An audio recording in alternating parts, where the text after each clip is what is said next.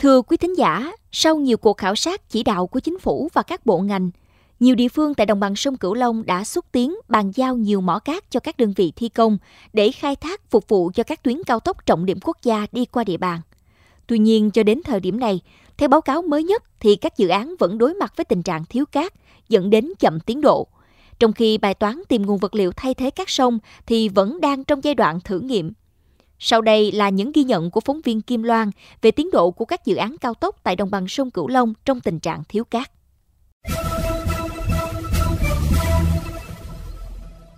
Cao tốc Châu Đốc Cần Thơ Sóc Trăng được đánh giá có nhiều lợi thế để cán đích đúng tiến độ vì có sân nhà là tỉnh An Giang dồi dào trữ lượng cát. Thế nhưng trong ba dự án thành phần thì đã có hai nơi đang áp lực vì không có cát và không đủ cát để thi công. Tại điểm đầu dự án, đoạn km số 0 cộng 314 thuộc thị xã Tịnh Biên, An Giang, đơn vị thi công phải mót từng xe cát đắp đường công vụ để đưa máy móc vào công trường thi công. Chưa bàn đến nguồn cát săn lấp nền, để tiếp cận được công trường, đầu tiên phải có đường công vụ. 6 tháng qua, đơn vị chỉ mới làm được 6 trên 13 km đường công vụ vì thiếu cát. Quỹ ban nhân dân tỉnh An Giang giao cho đơn vị thi công 3 mỏ cát nhưng đã đóng cửa cả ba. Mỏ mới nhất trữ lượng 1,5 triệu mét khối mới bàn giao nhưng vẫn chờ nhiều thủ tục mới có thể khai thác.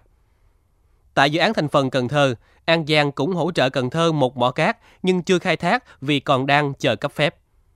Đánh giá trữ lượng một mỏ ở An Giang không đủ, Cần Thơ đã gửi văn bản cho tỉnh Tiền Giang, Vĩnh Long để có hỗ trợ các sông.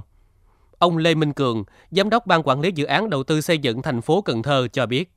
Khó khăn nhất vẫn là cái nguồn vật liệu cát là Ủy ban dân tỉnh An Giang giao cho nhà thầu để đánh giá chỉ lượng mỏ và khảo sát đánh giá tác động môi trường và hiện nay đã trình Ủy ban dân tỉnh An Giang. Hiện nay chờ Ủy ban tỉnh cấp phép để khai thác để thi công. Thứ hai nữa là cái trữ lượng cái mỏ đã giao khoảng 2 triệu 2 mét khối. Thì trong khi dự án và thành phần 2 là khoảng 7 triệu mét khối. Vì vậy còn thiếu gần 5 triệu mét khối nữa. Vì vậy là cái đó là cái khó khăn nhất. Còn tại dự án cao tốc Cần Thơ Cà Mau, sau 11 tháng khởi công, sản lượng thi công dự án thành phần đoạn Cần Thơ Hậu Giang và đoạn Hậu Giang Cà Mau chỉ đạt hơn 13% giá trị hợp đồng và đang chậm khoảng 5 tháng so với kế hoạch mà nguyên nhân chính cũng là do thiếu cát. Dự án này cần hơn 18 triệu mét khối cát. Trong năm 2023 phải có 9 triệu mét khối, nhưng đến giữa tháng 11 năm 2023, các địa phương và đơn vị thi công mới thực hiện xong thủ tục và đang khai thác hơn 3,5 triệu mét khối. Đáng chú ý, khối lượng khai thác cho dự án chỉ mới đạt hơn 700.000 mét khối. Ông Nguyễn Thành Lộc, phụ trách dự án Cần Thơ Hậu Giang, ban quản lý dự án Mỹ Thuận cho biết.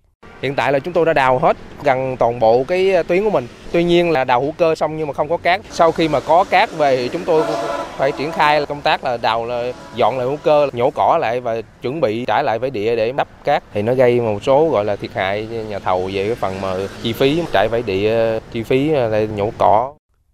Khan hiếm các sông không những ảnh hưởng đến các công trình giao thông mà còn là thách thức đối với các công trình dân dụng tại địa phương ở đồng bằng sông Cửu Long mà dự án khu công nghiệp V-Ship Cần Thơ là một ví dụ. Chỉ mới khởi công vào tháng 9 vừa qua, nhu cầu cát săn lấp đã lên đến 9 triệu mét khối. Trong bối cảnh Cần Thơ đang định hướng mở rộng khu công nghiệp này thêm 600 hecta, thì cát càng trở thành một bài toán khó đối với địa phương. Ông Dương Tấn Hiển, Phó Chủ tịch Thường trực Ủy ban nhân dân thành phố Cần Thơ bày tỏ: trên địa bàn thành phố Cần Thơ thì cũng có rất nhiều công trình như là đường à, dành đai phía Tây, đường 917, 918, 921 cho nên là chúng tôi cần một cái lượng cát rất là lớn. Ở trong khi đó thì cái các cái mỏ cát của thành phố Cần Thơ hiện giờ là cát trữ lượng cát còn rất là ít. Và hơn nữa là cái chất lượng cát thì không có đảm bảo để phục vụ cho làm đường giao thông. Hạt cát nhỏ và nó có nhiều bùn. Cho nên chỉ có san lấp những công trình dân dụng bình thường thì có thể là thực hiện được.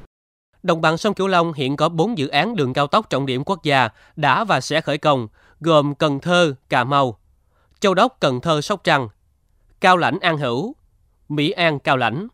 Nhu cầu đắp nền cho 4 dự án này rơi vào khoảng 53 triệu mét khối cát. Năm 2024, hàng loạt dự án tiếp tục được triển khai sẽ khiến nguồn cát tiếp tục khan hiếm. Để hoàn thành mục tiêu 3.000 km cao tốc vào năm 2025, trong khi thời gian còn lại rất ngắn là một thách thức lớn.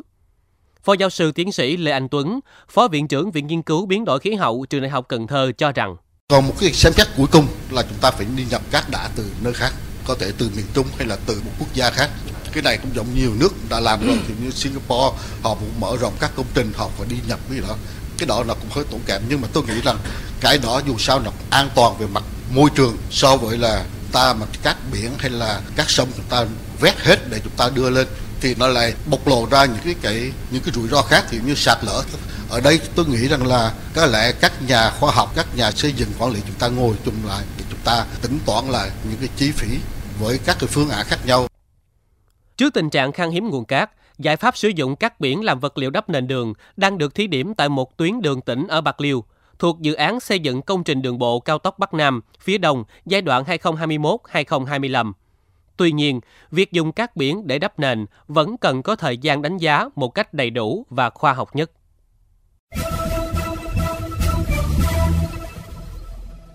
Thời gian qua, những sai phạm về khai thác cát đã buộc nhiều nơi đóng mỏ phục vụ điều tra.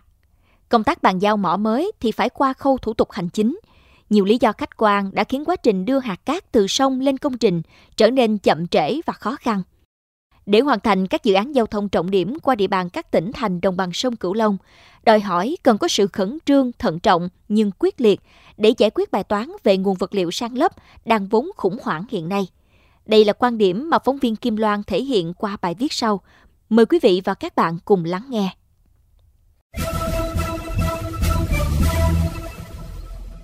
Tổ chức quốc tế về bảo tồn thiên nhiên WWF tại Việt Nam vừa công bố kết quả nghiên cứu rằng nếu duy trì mức độ khai thác cát như hiện nay, tức 35 đến 55 triệu mét khối một năm, thì đồng bằng sông Cửu Long sẽ hết cát trước năm 2035.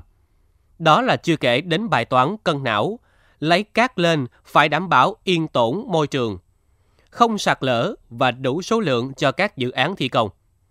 Theo góc nhìn từ các chuyên gia trong ngành xây dựng và nhà khoa học cố vấn trong lĩnh vực kỹ thuật, thì chi phí đầu tư đường cao tốc theo phương án cầu cạn bê tông cốt thép cao gấp 2 lần chi phí sử dụng nền đắp cát. Nhưng đổi lại phương án này có nhu cầu giải phóng mặt bằng ít, có thể giảm giá thành nhờ cải tiến công nghệ và ít chịu tác động yếu tố môi trường. Nó được áp dụng song song với phương pháp đắp nền cát bằng cách nếu một số đoạn tuyến cần lượng cát lớn thì nên xây cầu cạn thay thế. Tuy nhiên, đây là định hướng xa. Còn trước mắt, lấy cát từ lòng sông lên cho công trường là việc cấp bách. Thực tế được chỉ ra là trữ lượng cát ở đồng bằng sông Cửu Long hiện nay vẫn còn đủ cho thi công cao tốc, nhưng vì lý do thủ tục rườm rà mà quá trình đưa hạt cát từ đáy sông đến công trình quá chậm. Với đặc điểm cấu trúc ở đồng bằng sông Cửu Long, nền đất yếu, không đủ cát, kéo dài thời gian thi công thì chất lượng công trình cũng bị ảnh hưởng. Các địa phương phải nỗ lực cung ứng cát để không dẫn đến tình huống dở khóc dở cười, là có tiền cũng không mua được cát. Để đi tới khởi công một dự án, đặc biệt là các công trình trọng điểm quốc gia, thì trước đó là một hành trình rất dài của cả nhà nước và chủ đầu tư trong việc sắp xếp vốn, hoàn thành hồ sơ pháp lý. Thế nhưng khi triển khai thì lại thiếu cát đắp nền. Rõ ràng, vấn đề này làm chậm trễ tiến độ công trình một cách không thỏa đáng. Điều này đòi hỏi các địa phương phải linh động và nỗ lực hơn nữa trong khâu giải quyết hồ sơ, cấp phép khai thác, khai thác những mỏ mới trong phạm vi cho phép để cung ứng cát cho công trình. Phương án nhập từ các quốc gia lân cận cũng đã được các địa phương sắp xếp thương lượng. Nhưng cái chính là sự chủ động của địa phương lẫn chủ đầu tư, thương thảo thành công để sớm được cung ứng nguồn cát. Vì một đồng bằng sông Cửu Long phát triển thịnh vượng, phải cần hạ tầng khang trang. Thiếu cát để xây cao tốc, đúng thực là thách thức, nhưng đây cũng là yếu tố lửa thử vàng. Cần chiến lược chủ động, quyết sách đúng đắn, nhanh chóng của người đứng đầu địa phương để giải quyết khó khăn, hoàn thành dự án trọng điểm quốc gia.